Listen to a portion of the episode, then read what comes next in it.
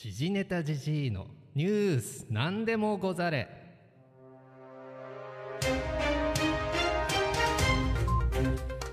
この番組はアマチュアゴシップ記者 DJ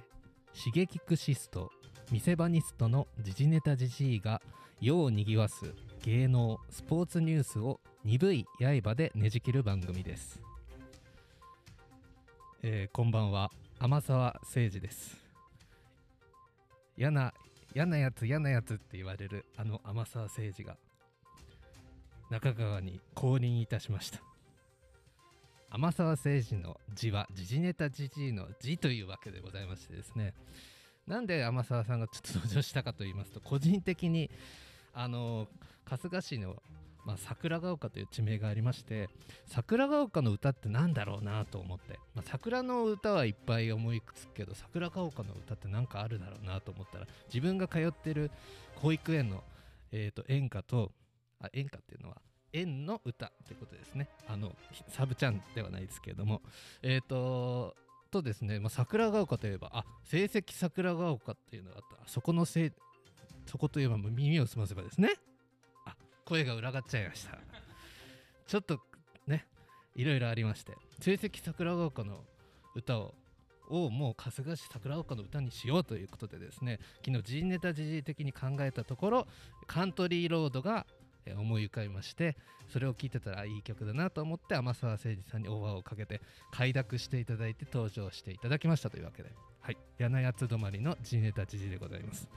えっ、と今日はえっ、と快晴で。あ快晴でもないですね。曇り空。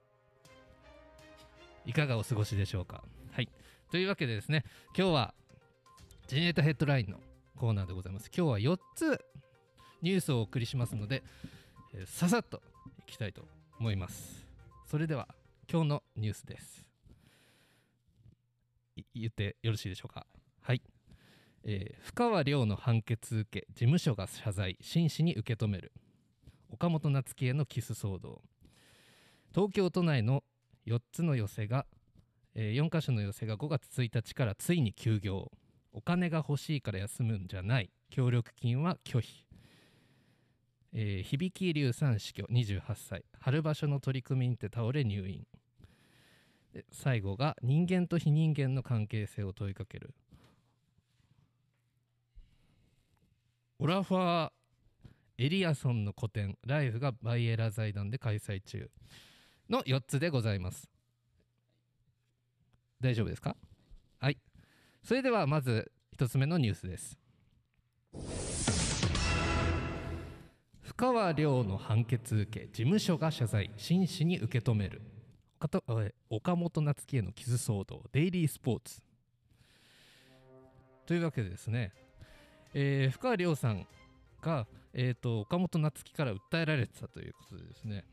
えー2016年の4月に共演したトークイベントで深川から押し深川亮さんから押し倒されるなどして無理やり3回キスされたなどとして、えー深川亮に1円の損害賠償を求めて民事提訴。東京地裁が27日深川亮さんに同額の賠償を命じる判決を言い渡していたということで、えーニュースになっております。これはですねえっといろいろあの記事を追って他の記事とかも追っていきますとトークイベントの時にこんぐらい？あもっと。あ。えっ、と息は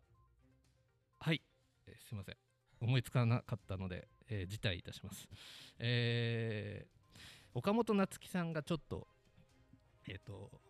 なんかいろいろですねこう止まらなくなっちゃってこう暴れ出した暴れ出したっていうのはちょっと見てないか分かんないんですけどもそれを止めようとして苦肉の策で深川亮が無理やりキスをしちゃったということでですねこれは岡本夏樹から訴えられたというようでございます。でちょっとこれに関してはですねやはりあのキスキス？これは同性だっても異性であっても無理やりキスをするっていう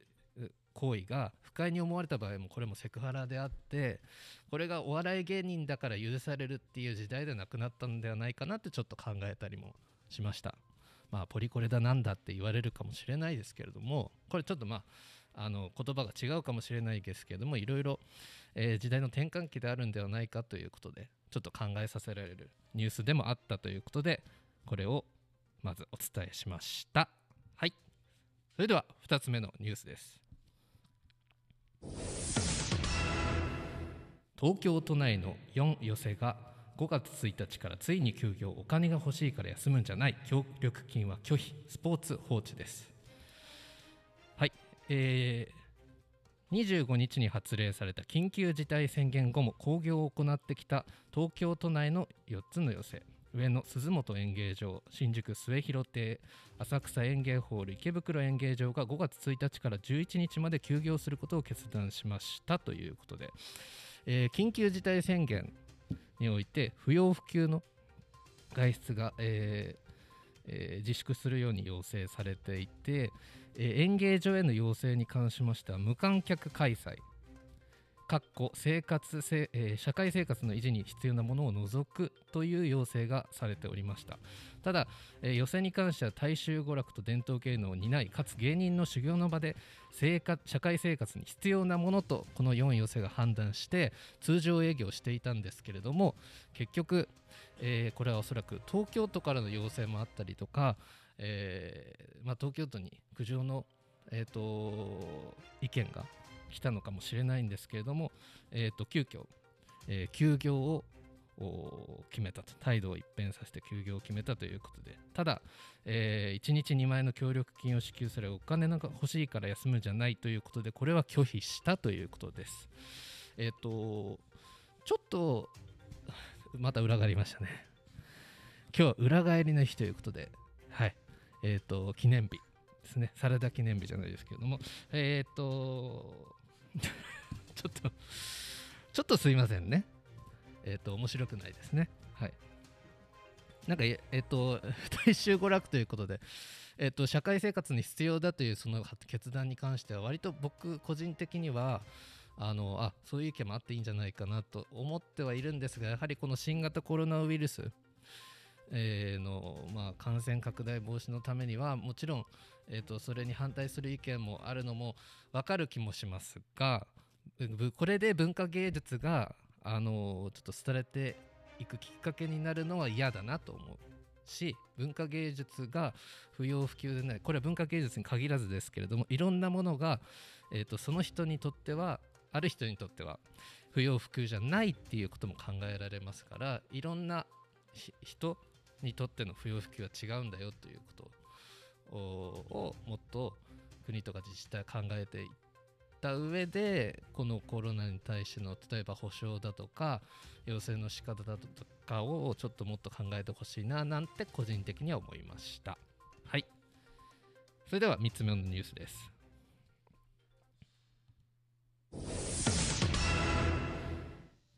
響龍さん死去28歳。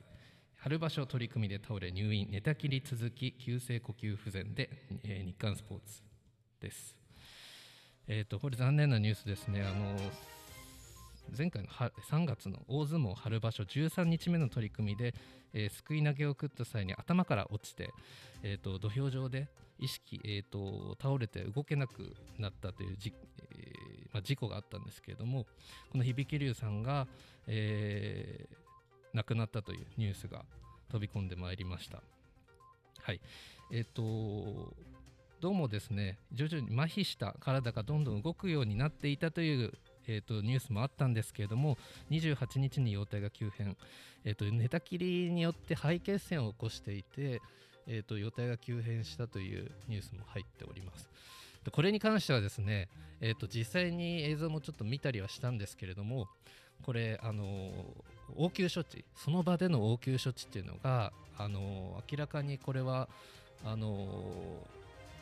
不足というかあの間違った対応、えー、としていたところがあったんじゃないかなと。まあそれがきっかけであのもし、えー、と回復していた可能性もありますしその初期対応がですね甘かったっいうのはこれはもう断言してもいいんじゃないかと思います。えー、と土俵で動けなくなった力士が倒れている中で勝ち名乗りを受けたりとか、えー、と呼び出しの人たちが何かしないといけないという思いもあった中で、えー、と体をこう、えー、と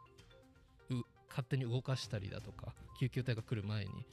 どういう処置がしていいか分からなかったっていうのもあるかもしれないし、えー、と土俵下に、えー、の緊急時のための医師とかのその何ですかねえっ、ー、と医師とかそういう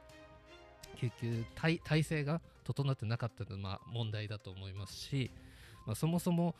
あのー、まあ、格闘技はですねこういう事故で、えーとまあ、高山さんだとか三沢光晴さんだとかがこうああいう怪我で亡くなったりとか、えーと、半身全身不随になったりとかしてる事故も起こってる中相撲は、えーと、そういう救急時の対応がこれをこれをきっかけにって言ったらちょっと語弊があるかもしれないですけどもちゃんと見直しじゃなくて一から考えないといけないなというところこれは本当に思うところであります、はい、ちょっと言葉がまとまりませんでしたがこのニュースは以上です。はい。あ11分1秒になりました、えー、最後のニュースですが美術手帳に載っておりました人間と非人間の関係性を問いかけるオラファー・エリアソンの個展ライフがバイエラー財団で開催中。これはスイスでですねなんか展示室のフロアが水に満たされてえー、水面には浮きシダやヒメスイレンゲットなどの植物や浅い水域に生息する昆虫が存在するとこれもう文章を読んだらちょっと長いんですけどもなんか面白い展示会がやっていてこれ日本でやってほしいなとこう思った次第でございましてちょっとこれは個人的な思いが含まれた、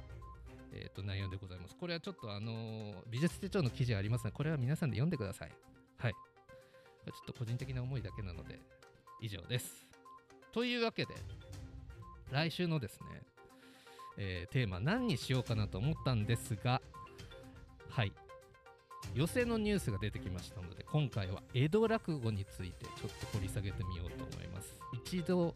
桂志尺さんについては掘り下げました。あの方上方落語の方なんですけれども今回は東京の4つの寄席に関するニュースがありましたので江戸落語についてボーリングします。ピンは倒れませんけれども。というわけで時間が大幅に過ぎておりますのでごきげんよう。さようなら。